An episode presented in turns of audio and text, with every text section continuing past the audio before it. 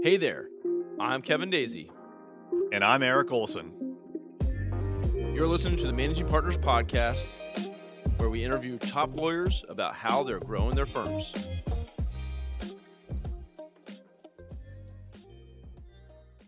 All right, we are live. Welcome to another live recording of the Managing Partners Podcast. We're live right now on Facebook, LinkedIn, and YouTube. So thanks for joining us if you're tuning in live. Be sure to ask any questions as me and Stephanie are talking today, and we'll be sure to answer those. My name is Kevin Daisey. I'm your host. I'm also the founder of Array Digital. We are a digital marketing agency that only works with law firms. You can check out arraylaw.com. But for now, let's focus on our guest here. My guest out of South Carolina, Stephanie. Thanks for joining us. How are you doing today? Absolutely. Thanks for having me today. I'm honored. Absolutely. Well, excited to learn more about your story, your firm, and its specialty, and just hear more about your journey. So let's get started with that. So tell me, you know, your background and how you became an attorney and how you really got to where you are today. Okay. So I am a fertility and family law attorney in Charleston, South Carolina. My background history I've always been in law. From the time I was 19, I started working in law firms. I took a year off after high school. Um, my parents, I'm the daughter of a steel worker from outside of the Pittsburgh area, and those were tough times. And so my parents weren't in a position to help me with college and whatnot. So I took a year off just to try to figure out what I want to do ended up going into law firm working for attorneys because when I decided to go to college, I told my father, I don't know what I want to do. And he said, Well, you like to argue and you're never wrong. So maybe you should either work for attorneys or be one. Well, the idea of being an attorney when you just have a high school degree is a little overwhelming. So I started um, as a receptionist and I worked during the day and went to school at night. And so by the time I finished my bachelor's degree, I was already a senior litigation paralegal in Virginia, in Norfolk, as a matter of fact. Right down the street from me. Yes, shout out for the Tidewater area.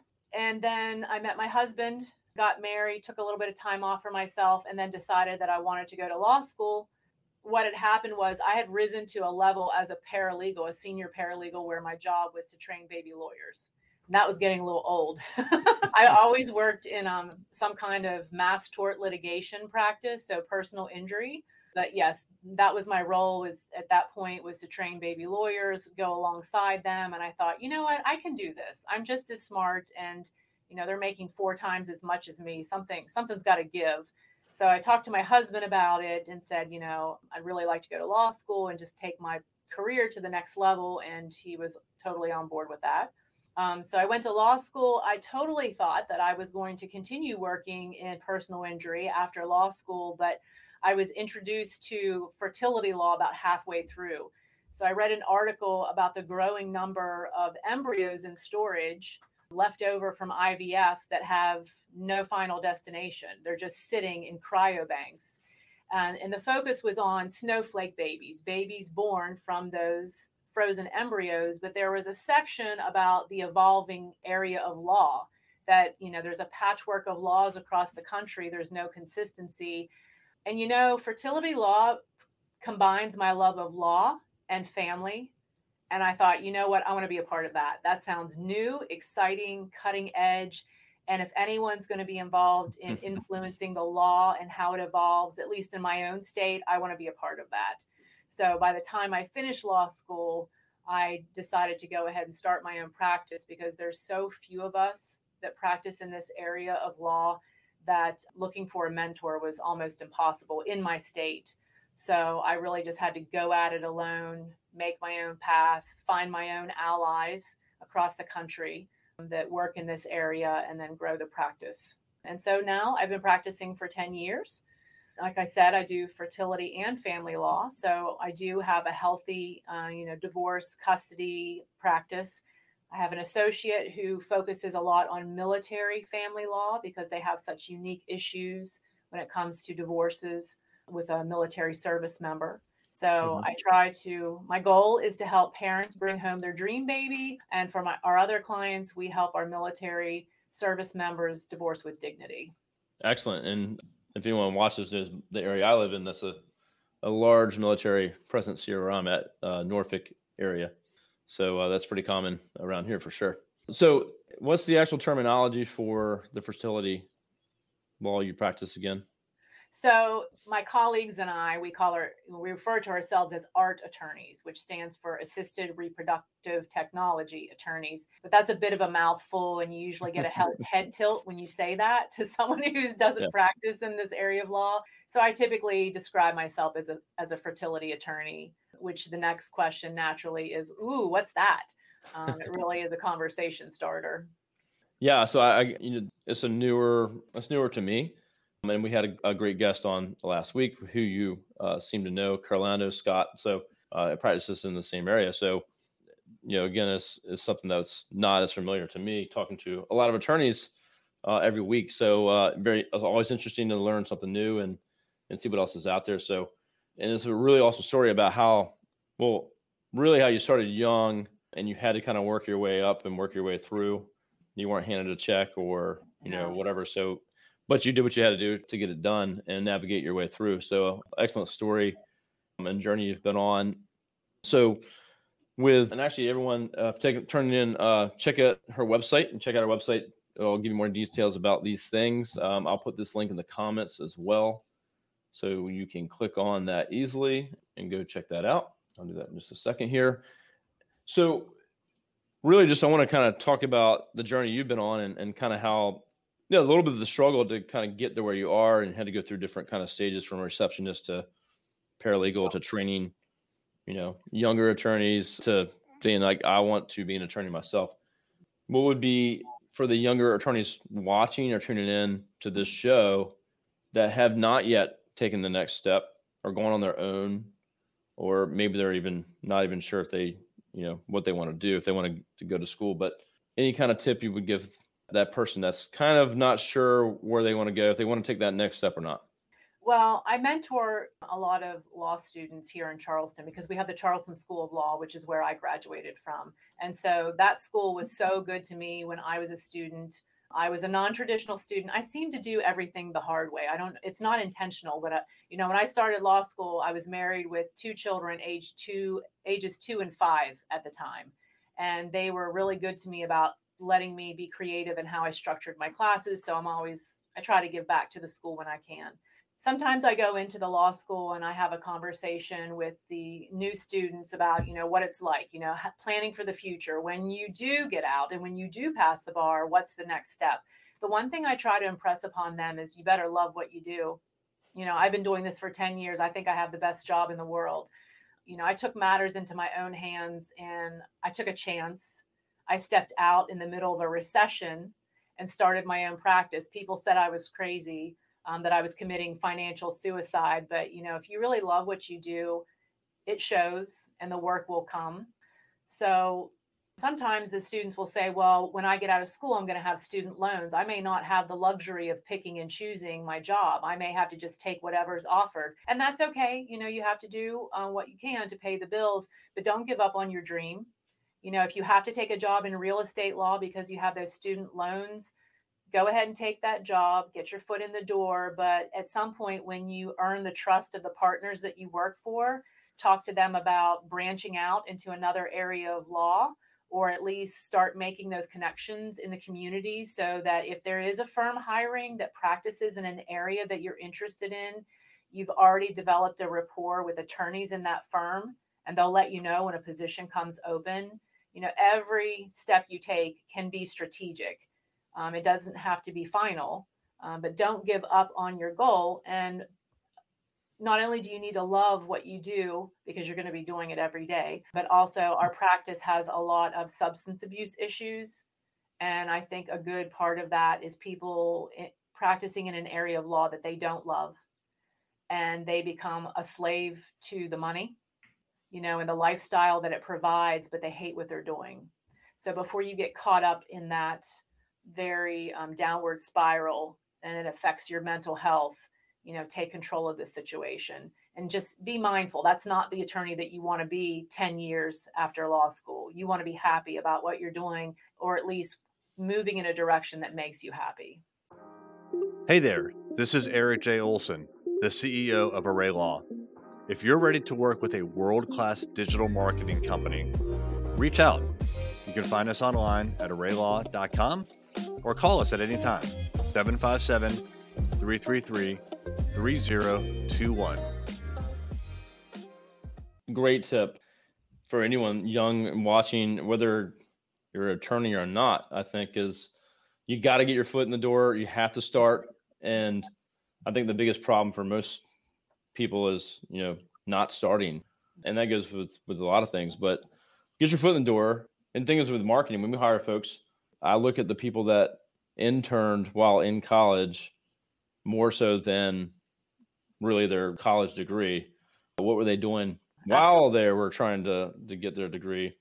Uh, were they putting in effort? Were they were they practicing what they want to prior to that? So, Mm. but yeah, get your foot in the door. Just like you, I mean, it sounds like you were in personal injury mostly, and you could have just stayed there. Mhm. But once you had the opportunity, you decided that I want to do something different. So, Yeah, I wanted to do something completely different and I really wanted to be the boss. You know, I knew what was waiting for me at the end of 4 years cuz I I went to law school part-time, so it was just an extra year, but who cares? I was already working in a law firm. But I knew what was waiting for me. I heard the partners complaining about the associates, you know, saying, "Oh, can you believe they were complaining because they were uh, worked 70 hours last week and they were in California taking depositions for three weeks. When I was their age, I was gone for a month. I didn't see my spouse for you know a long time, and they seem to think that they should just have to work nine to five. I mean, I heard all the complaints, and I, I didn't want that for myself. You know, I didn't want to work 70 hour work weeks. Oh my goodness. I've I've paid my debt to society. I just needed to be the boss. And the only way to do that was just to step out in faith and make the effort to blaze my own trail. And I was determined. When I get when I put my mind to something, nothing can stop me. You can ask my family about that. Um, and I was determined. And so, you know, touch going back to what you said about marketing, you know, that's a big component when I started out because I had to make a name for myself. There's so few attorneys that practice in this area. A lot of people don't know what fertility law is about. And the people that needed my services were not talking about it openly. You know, infertility is very taboo, it's very private. You don't talk about that in public, you don't put it on Facebook or Instagram, you mm-hmm. don't put those struggles out there. So I had to stop and think okay, who is my target market? how am I going to get to those individuals who are struggling and just need direction on a new path? And they the new path is going to come through a fertility clinic, but finalizing and securing their legal rights is going to come through me. So how do I bring all these people together? So I believe me, I beat the pavement hard for a couple of years. That's for sure. Well, yeah, I mean, for the area that you practice in, it's kind of like well, maybe similar to divorce. It depends, but you're not going to ask your neighbor for a referral for a divorce attorney. Maybe I don't know. It's I don't know. Divorce attorneys seem to be a dime a dozen, and every neighbors are probably more likely to ask, like, "Look, did you like your divorce attorney, or was he an sob?" Because I don't want that person.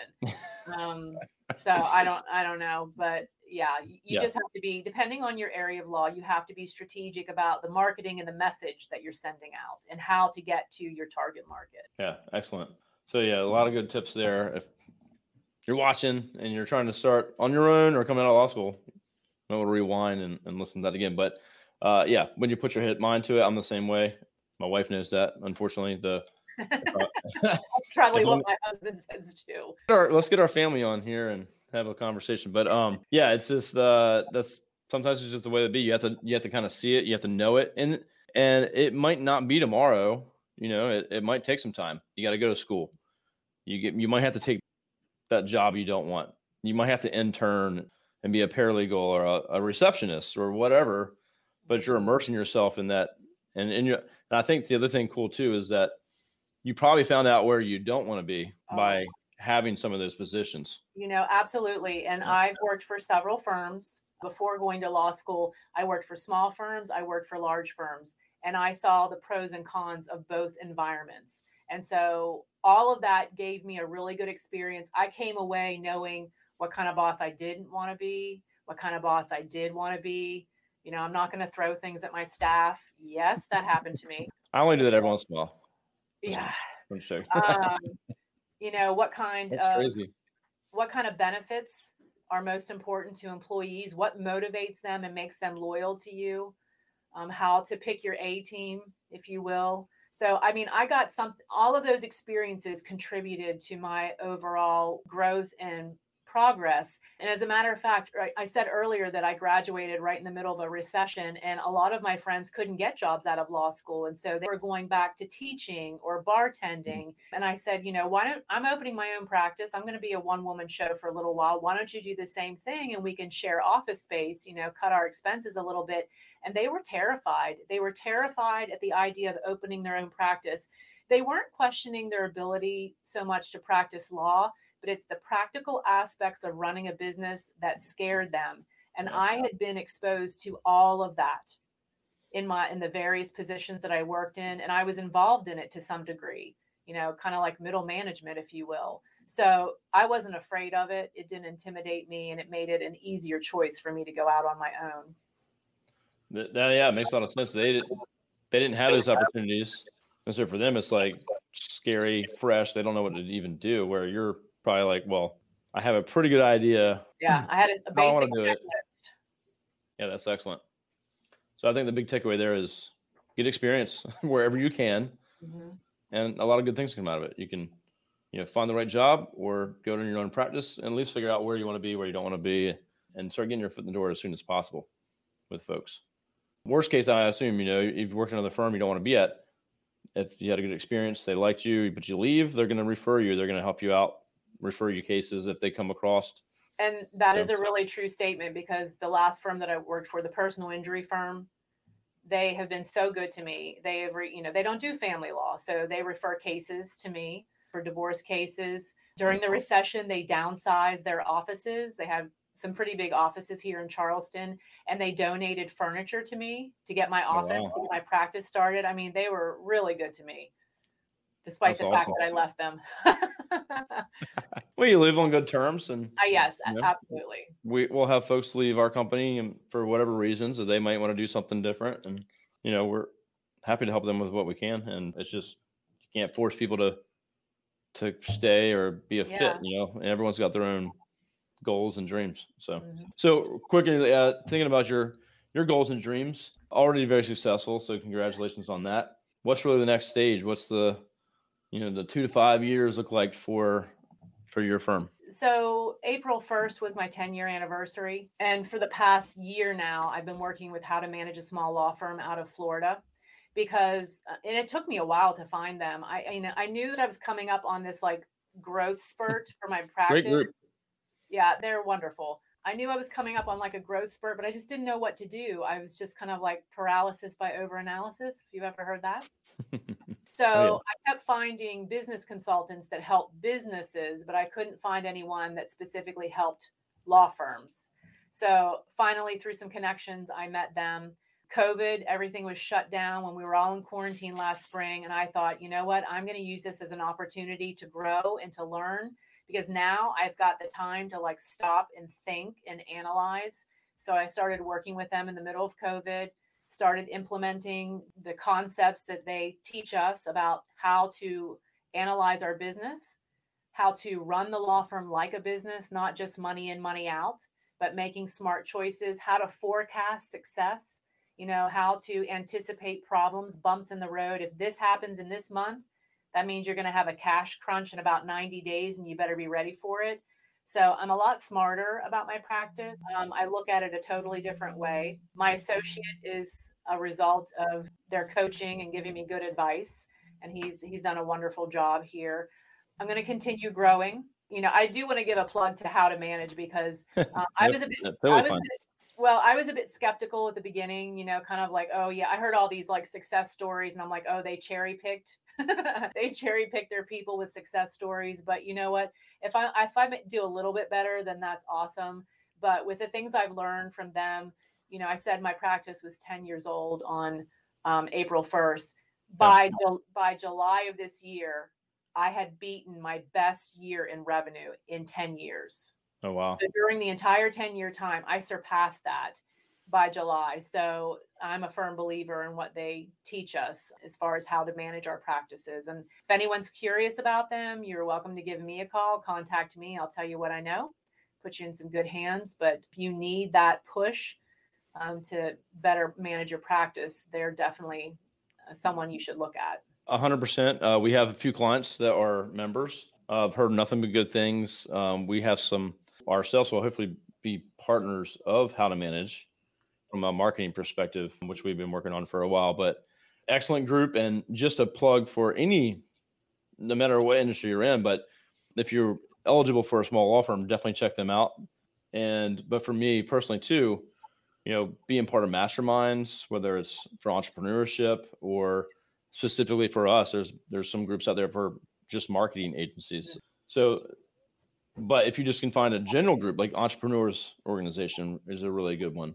It's just having those folks that run a business like yourself that you know your family doesn't might not run a business. Uh, you know, you go home to your wife or husband or your kids or your family or even your friends. In my case, most of them do not run businesses, so it's mm-hmm. some of the conversations and things you like, like to talk about. You're you're kind of lonely in there. Like I don't I don't have someone to talk to. So, and you can learn so much so quickly. Mm-hmm. I read books all the time, and sometimes I'll pick up a little thing. But being in a group that's holding you accountable and giving yes. you, you're going to take it in a little bit more too, saying, "All right, this person who's successful is telling me to do this." And it just you're going to apply it and do it. So for us, it's been life changing for our businesses. Yeah, I have, a, I have a CEO through how to manage, and he beats me up on the regular. So, holding me accountable, you know. And I just had a meeting with him.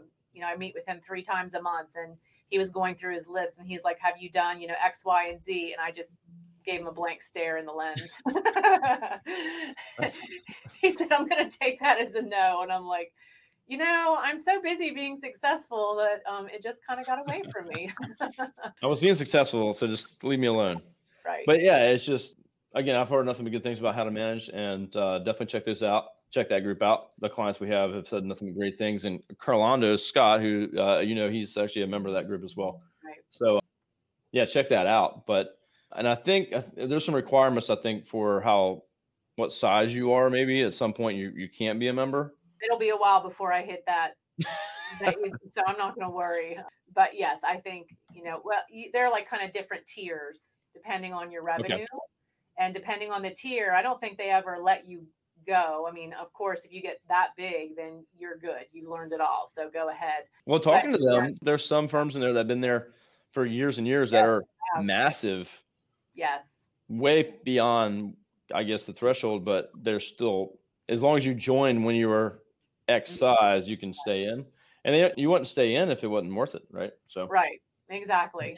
but you asked about plans for the next two to five years. I definitely I want to grow my practice. I don't want to be too large. If I had a total, like myself included, of five attorneys with you know the right amount of support staff, I would be happy. You know, when you keep it small, you can really be flexible when it comes to how you treat your staff and what their needs are with their families. You know, I have to run a business but I understand that life happens and we're living in some very weird times right now. You know, I've got staff members that have children that are, you know, learning virtually. They're not going to school, maybe by choice, maybe not, maybe because they have underlying health conditions or are not old enough to be vaccinated yet. And I've had to work with them. When you get to be too large, you can't do that. You know, you have a policy, you have to follow it, and everything is applied across the board. It, there's no give and take and and i've been a part of a big firm like that and that's one of the things i said i don't want i want to be able to be a little flexible and just foster some loyalty you know from my staff by meeting their needs when they need them as long as they meet mine. So there that's the benefit of being a manageable size. That's good though. I mean you know what you want and you can still be very very successful at that size and you got the, the balance and you have a family so Yes. But the thing is that you know what you want, and and some want to go crazy and have this massive firm. Some people don't want to be past a sole proprietor, and and that's fine too. It's whatever you like to do. So I think just, just, knowing that is. I think the important. epiphany for me was you when I started looking for a consulting group is you know everyone says that at some point your business should work for you not work you working for your business and i had not reached that point before before working with working with HTM, I felt like I was working just as hard as when I started, and I knew something was very wrong with that picture. Very, very wrong. 10 years in, I should be skating a little bit at least, you know. so that's the one thing. I don't, you know, it doesn't matter what size you are, but if you've been in practice for a while, you're and you're, you know, you own your own business, there should come a point in time where your business works for you instead of the other way around. And if you're not meeting, if you've not gotten to that point yet and you're five, seven, ten years in, you need to stop and really evaluate your business because you're missing something. I don't want to say that you're doing something wrong, but truly you don't know what you don't know. And there's a lot that I didn't know and I'm learning and I'll continue to learn for years. But you don't know what you don't know. And life could be so much better. And you've got the power within your hands to make some changes. You just need some guidance, you know, from the right people. No, 100%. You should not be working yourself to death and, and the same thing over year after year after year. And, you know, you can't work forever. So, you have to put some things in place. Mm-hmm. and uh, you know things like for us it's having processes in place and right. and then giving people opportunity as well you know uh, leadership opportunities uh, management whatever it may be. But you got to start relying on people. And i think that's hard as an entrepreneur. When i first hired my first person was like you know i, I can't let anyone do any of this stuff. And so you got to let go at some point and start to delegate for Absolutely. Sure. That's hard. It really is. Yeah. My associate attorney he asked me just last week, he said, Do you ever get tired of being in charge and like telling everyone what they need to do or just just organizing things, even if it's just like an employee luncheon or something like that. Do you ever get tired of that? And I was like, Yes, of course I do. But at that point in time, I just didn't have anyone that I could delegate to. That has since changed, but yeah, of course, I get tired of it. And so, but if you do it for so long, it is, it's hard to give it up, even though you want to. Yeah. Excellent. Well, I appreciate you telling us. I mean, you shared a ton of good tips. So it's been a challenge for us to pull all this together because we got a lot of flips there. I think we can get Shannon, who's just out here, who does a lot of our social media. We'll have her hands full. But okay. well, I appreciate all the tips you shared. And I think you're welcome. Knowing what you want to do, loving what you do, getting help when you need it start early, get help when you need it. Look for groups that you can be part of. How to manage seems like a very good one for most to, to check out. And yeah, I love all the tips you had to share. Check out Stephanie's website. Is there another way people can connect with you? Maybe it's another attorney, maybe someone that's going to law school. If they're listening to this episode on the podcast or maybe on our YouTube channel, what's the best way they can connect with you to maybe have a further conversation?